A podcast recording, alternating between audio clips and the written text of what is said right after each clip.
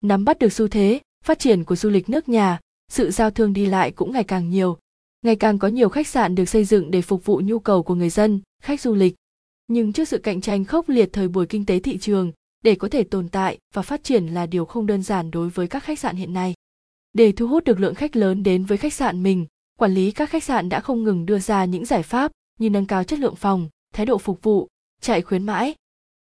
Ziggy xin đưa ra giải pháp giúp các khách sạn hiện nay có thể quản lý phòng một cách hiệu quả, đó chính là hệ thống khóa thẻ từ khách sạn thông minh.